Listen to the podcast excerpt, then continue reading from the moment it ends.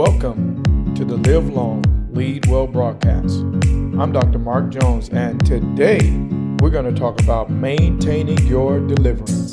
Stay tuned for today's broadcast.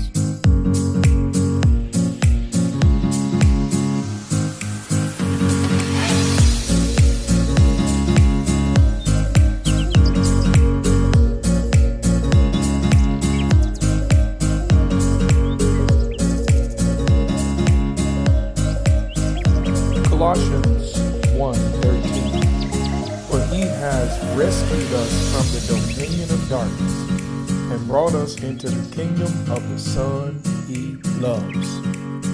Maintaining your deliverance. Welcome once again to the Live Long Lead Well broadcast. I'm Dr. Mark Jones, and we're going to talk about it today. We're going to talk about maintaining the deliverances that have been wrought in our lives.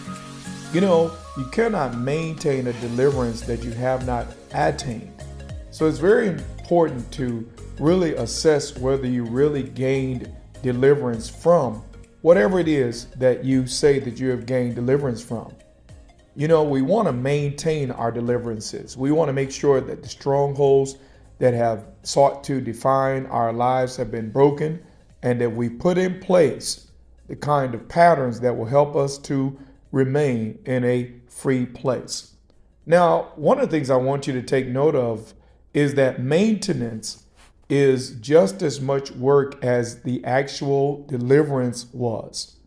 You know, many people forget about maintenance. We just want to be free of the habit, the proclivity, the spirits, whatever the nature of bondage is we just want to be free, but we don't think about the fact that wherever a deliverance has been attained, it must also be maintained. So you cannot afford to neglect the disciplines that are involved with the maintenance process. So let's jump into it. I want you to write down these 10 keys for maintaining your deliverances.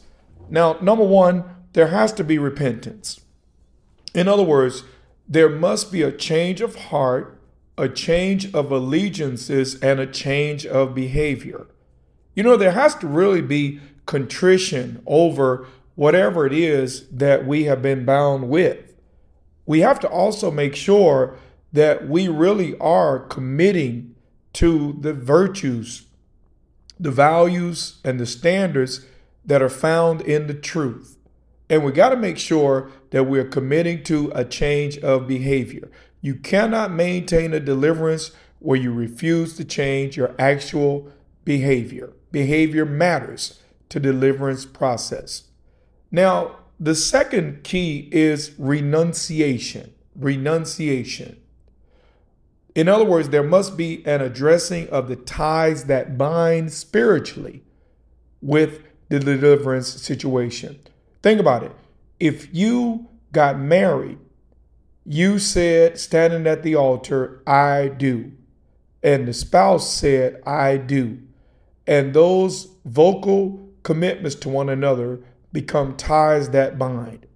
Well, the same way, there must be a renunciation of any commitments or vows or oaths or allegiances or connections that have been made that have accommodated the bondages that have been wrought in the lives of those who are bound.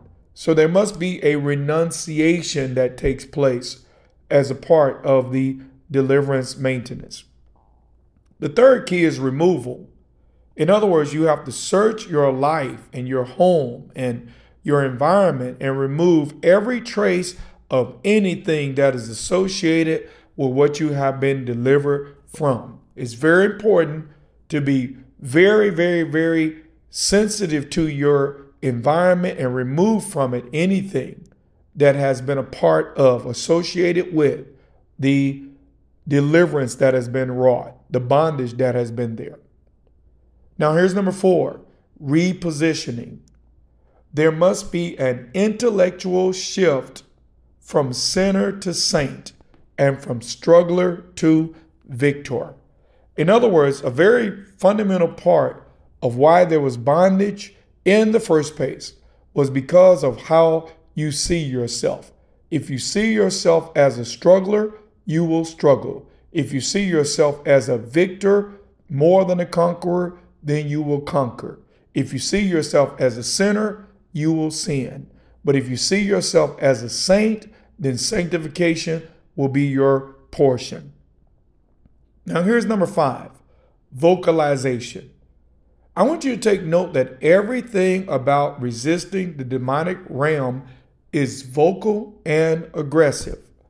You know, in the book of Luke, when Jesus was tempted by the devil, he said, It is written. Every time there was a temptation leveled against him, he said something. And so silence is not a strategy. Ignoring the devil is not a strategy. You have to get very vocal about maintaining your deliverance. Number six, daily renewal. In other words, you need to create a consistent daily lifestyle associated with maintaining your deliverance.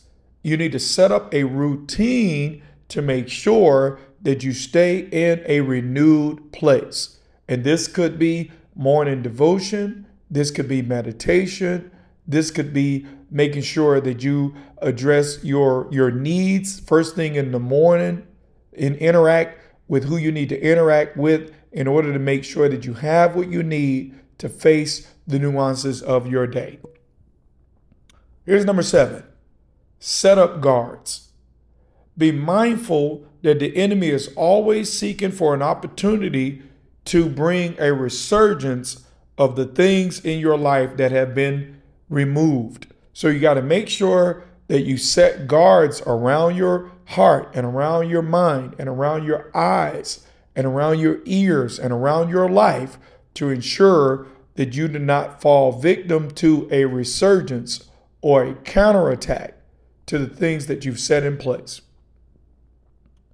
Number eight, mind the void.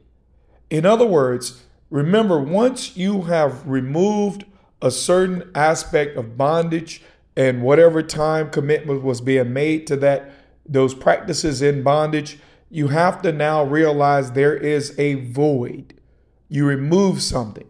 Wherever you remove something, you have to replace it with something else. So be mindful to reallocate that time that you were spending on whatever it was you were doing to some productive activity. The law of the void is that something will always fill it if you're not intentional about filling it. Number nine, associations. Remember that spirits transfer.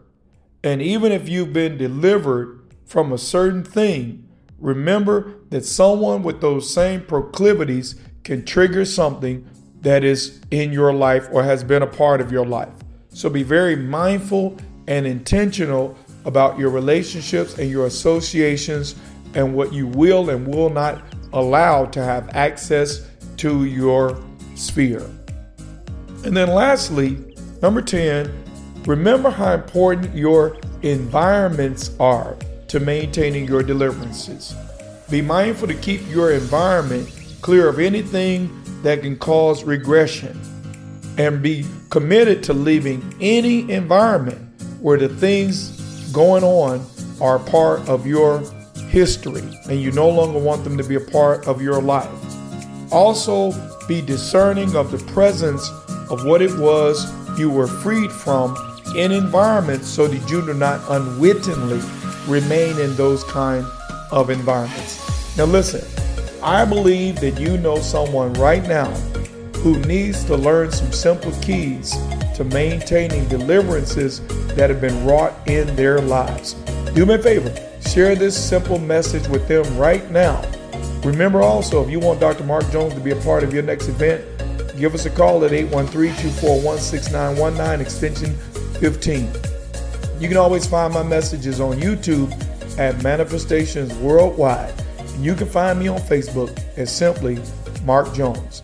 Until we get together next time, may you live long and lead well.